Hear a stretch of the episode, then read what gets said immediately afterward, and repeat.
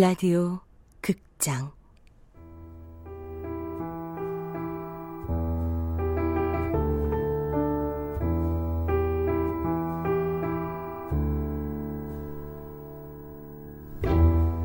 인간 연습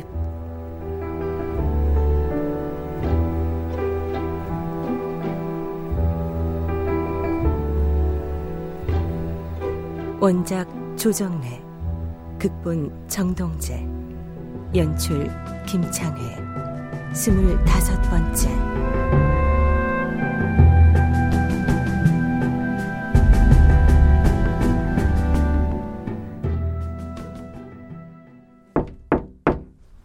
우리 삼촌 계십니까?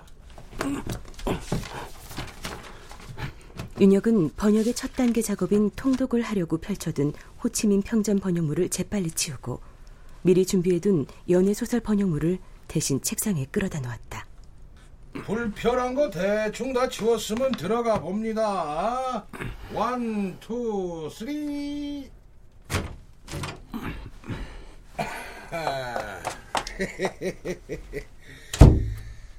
3 애놈들 둘 데려다 놓고 정신이 번쩍 들죠. 어서 오세요. 하숙비야 생활비야 또 그놈들 용돈하며 부지런히 많이 버셔야 합니다. 아이고. 연애소설은 뭐 일사천리시겠지. 그 아주머니하고 애놈들 그 하숙비는 어떻게 좀 추라이 됐어요? 아직 구체적으로 말이 없네요. 빨리 해치우세요. 하숙비 그거 생돈 부실 거 뭐가 있어요? 명실공히 살림 합치면 되지. 웬일입니까? 제가 삼촌한테 좋은 자료 하나 보여주려고 오늘자 신문을 가져왔습니다. 자, 이 어떤 교수가 쓴 글인데 내가 딱 하고 싶었던 말을 썼더라고. 뭐라고 말입니까? 잘 들어요. 제일 중요한 대목이 마르크스주의란 기본적으로 밥 먹는 철학인데도 그것을 실현시키지 못해 결국은 스스로 몰락하고 말았다. 이거 참 기막히지 않습니까? 여기 밥 먹는 철학 앞뒤에 그 점이 하나씩 찍혀 있는데 그 따옴표잖아 이거. 따옴표 밥 먹는 철학하고 또 따옴표. 자, 이 교수님이 내가 평소에 하고 싶었던 말을 그냥 이렇게 딱 찍어서 한 거예요. 가려운데 꼭 집어가지고. 어떻게 생각해요? 여기 빨간 사인펜으로 밑줄 쫙 그어놓은 부분 읽어봐요 한번. 예.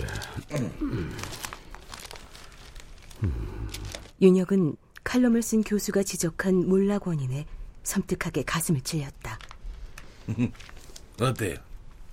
말 그대로 밥 먹는 소리 같습니까? 엿 먹는 소리 같습니까? 그게...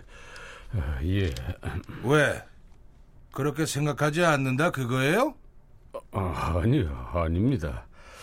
이 교수가 지적한 말이 너무 정확하게 핵심을 찌르고 있는 것 같아서 깜짝 놀랐던 겁니다.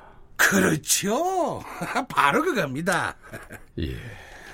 이 마르크스주의란 게 기본적으로 밥 먹는 철학인데도 그걸 실현시키지 못해 결국은 스스로 몰락하고 말았다. 야, 이거 진짜 다시 보고 또 봐도 정말 죽이는 명언이네. 응? 옛날부터 제 아무리 잘난 임금님도 백성들 굶기면 단칼에 끝장났어요. 응?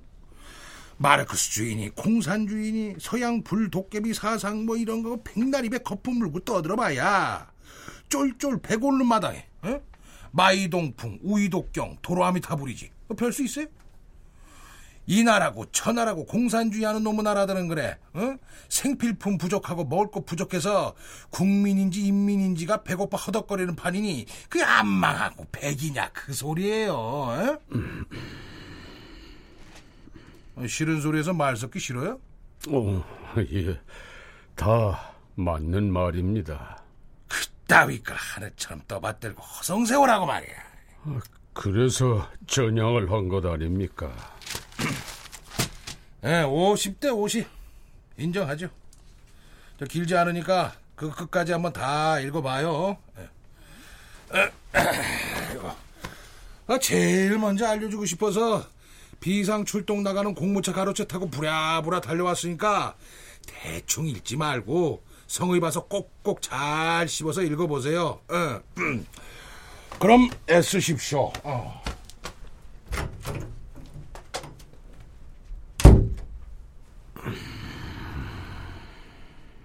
윤혁은 한참을 멍하니 앉아 있었다. 김영사의 말을 부정할 수도 묵살할 수도 없었다.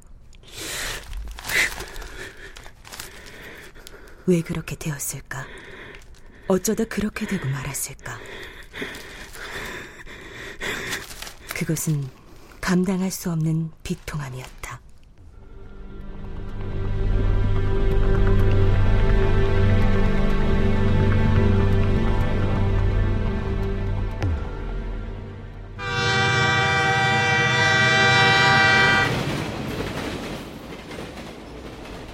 선생님, 석 달 동안 긴 대장정이셨죠? 수고 많으셨습니다. 번역된 호치민 평전 원고는 출판사 내에서 다들 호평입니다. 큰 자본 없이 출판사 하느라고 애쓰는 친구놈들 돕느라 그동안 제가 선생님한테 패만 끼쳐드렸는데요. 친구놈들이 이번에 다들 십시일반으로 선생님께 여름 특별 보너스를 마련했습니다. 바다에 가셔서 머리 좀 식히고 돌아오세요. 번역실하고 속도 빠르고 선생님 같은 필자 구하기가 어디 쉽나요? 선생님은 이 사회에 크게 기여하고 계시는 겁니다. 기여는 무슨... 아유, 관둬요. 혼자 다녀와요. 아직도 오락가락 마음을 정하지 못했으면서. 우리 잘난 아들 며느리 딸 사위 손주 새끼들 동반해서 제주도로 4박 5일 가족 휴가 다녀오기로 다 맞춰놨어요. 머리 숱 빠지게 고생을 했으니까 어디든 홀가분하게 혼자 가서 며칠 쉬었다 오세요. 아유, 애나 어른이나 딸린 거 있으면 신경 쓰이지 뭐. 애들한테 우리 문제 떠볼 거니까 그런 줄 알아요. 어? 저희도 할아버지 방해 안 하고 싶어요. 에이, 여름 해변 학교가 더 좋아서 그러지, 누나. 넌 안 그래?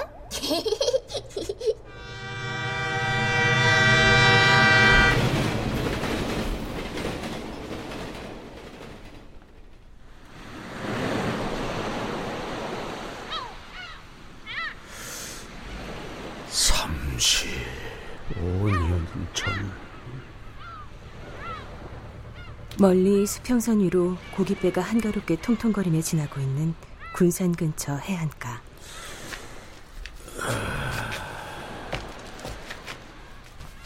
윤혁은 갯바위에 걸터앉았다. 이곳을 통해 들어왔었지. 윤혁은 35년 전 난파잠 수정을 타고 북에서 잠입하던 해안가를 기억을 더듬어 찾아왔다. 다시 또 그럴 수 있겠어, 윤동지? 귓전에서 선명하게 들리는 죽은 박동건의 기울음에 윤혁은 놀라지 않았다. 공산주의 몰락에 대해 씨름할 때마다 그의 환영이 자연스럽게 나타났던 것이다. 옆에 같이 앉아도 되겠어? 절대로 하구려.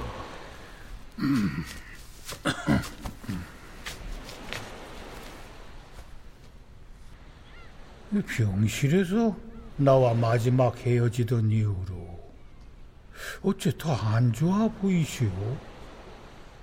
석 달에 걸친 긴 번역을 마치며 윤혁은 못내 마음이 우울했다. 제국주의의 핍박에 짓밟힌 조국과 인민을 위한 혁명에 일생을 바친 호치민의 치열한 열정과 순수한 희생을 배반하듯 그가 떠나간 이후 당과 관리들은 인민들에게 원한을 살 정도로 부패하고 타락해 있다는 것을 다시금 확인해야 했던 것이다. 박동지, 베트남이 유럽의 강대국 프랑스와 싸워 이겼고 또다시 세계 최대 강국 미국과도 싸워 이겼는데 그 마술 같기도 하고 기적 같기도 한 승리를 과연 누가 만든 것이오? 베트남 공산당이 만든 것이오? 베트남 인민들이 만든 것이오? 일찍이 혁명투쟁을 전개하면서 마오쩌둥이 갈파한 말이 있어. 인민은 물이요 당원은 물고기다. 그 유명한 말은 북쪽의 전후복구 상황 속에서 당원들에게 거듭거듭 되풀이해서 강조된 말이었다. 그 말이 곧 어떤 뜻이오? 인민 중시를 각인시키는 그 말은 곧 당원들이 갖춰야 할 기본 자세를 뜻했고 당원들이 곧바르게 가야 할 길을 가리킨 것이었다. 그 말이 변함없이 옳다면은 더 말할 것 없이 그건 인민들이 만든 업적이지.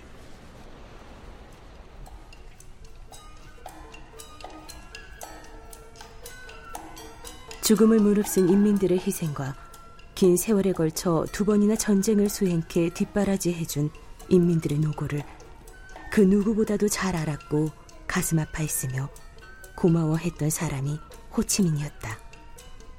호치민은 죽기 전에 유서를 너댓 번 고쳤었어요. 처음부터 불변이었던 것이 두 가지 있었는데 하나는 자신에 대한 우상화를 경계하려고 자기 시체를 화장시켜서 그 죄를 전국의 중요한 장소 몇 군데에 뿌리되 그 뿌린 장소를 사람들이 모르게 하라는 거였소.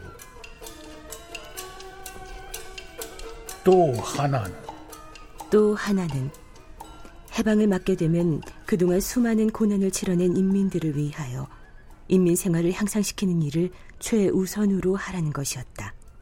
그런데 호치민 주석을 충실히 따른다고 공언한 당 간부들은 둘 다 보기 좋게 짓밟아버렸어요. 당 간부들은 자신들의 지배력을 안정시키고 확장시켜 나가는데 가장 효과적인 전 민족적 추앙을 받고 있는 호치민이라는 불변의 정치 선전물이 절실하게 필요했다. 그들은 막대한 비용을 들여 소련의 기술로 호치민의 시체를 방부 처리해 영원히 썩지 않게 만들어 놓았다. 물고기가 아나모인으로 제멋대로 날뛰니 보나마나 물이 탁해질 건 뻔하지 또.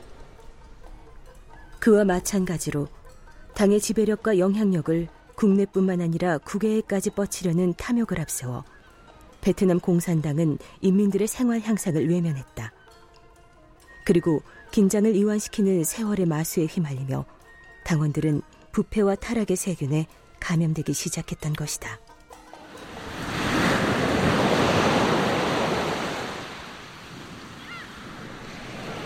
나라를 가리지 않고 당원들이 언제부터 왜 그렇게 경제가 파탄나고 나라가 망할 지경이 되도록 썩고 병들었는지 규명해낼 방법이 없어요. 이북도 다를 게 뭐가 있겠는가? 그렇다면 결국 이거 아니겠소? 이데올로기라는 것이 애초 뭐이? 인간다운 삶을 위해 인간이 만들어낸 발명품 아니오? 맞아요. 그 발명품이 당초 목적대로 쓰이질 못했던 거지. 마치 칼처럼. 같은 칼을 주부가 들었을 때와 도둑이 들었을 때처럼 말이오. 결국 각국의 공산당원이란 칼이라는 유익한 도구를 잘못 든 도둑과 같은 존재들이었다. 그렇다면 결국 인간의 문제요, 인간의 문제. 인간.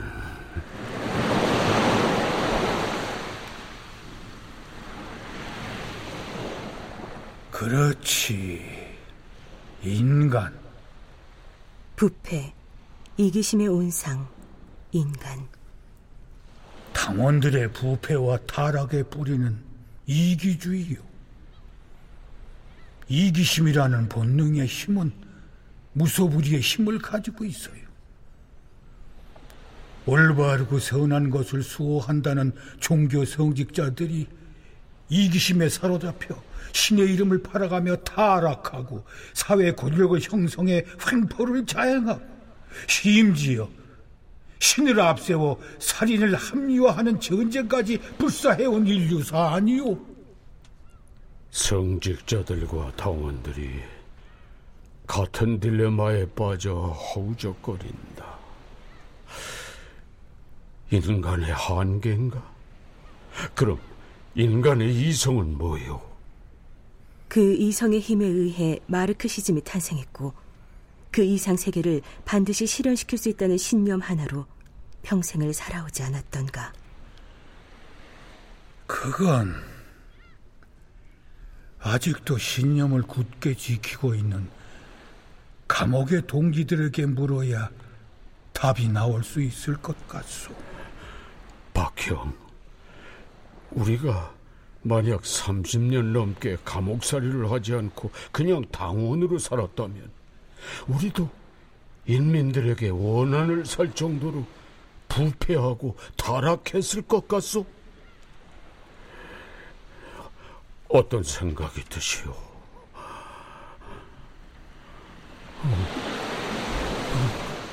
가버렸군.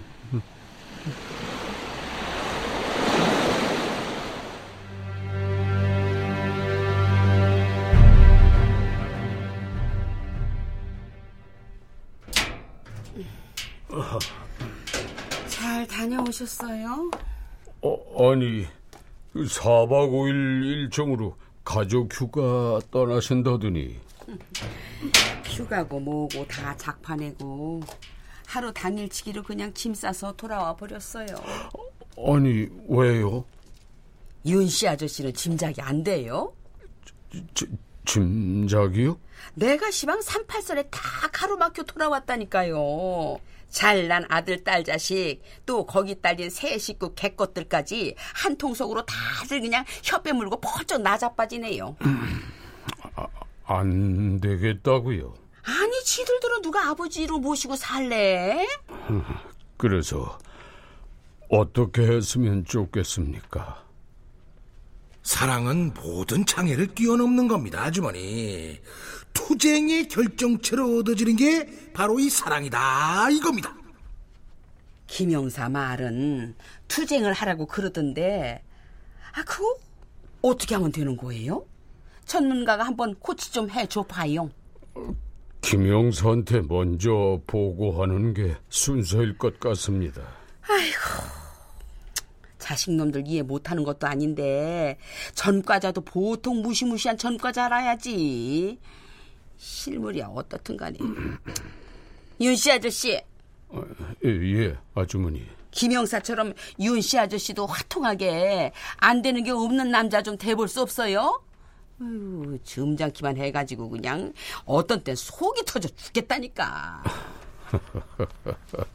누가 이판사판 덤벼들어야 되는 일인지 모르겠어 정말. 어? 좌우당간에 그놈의 38선을 어떻게 뚫어야 오라?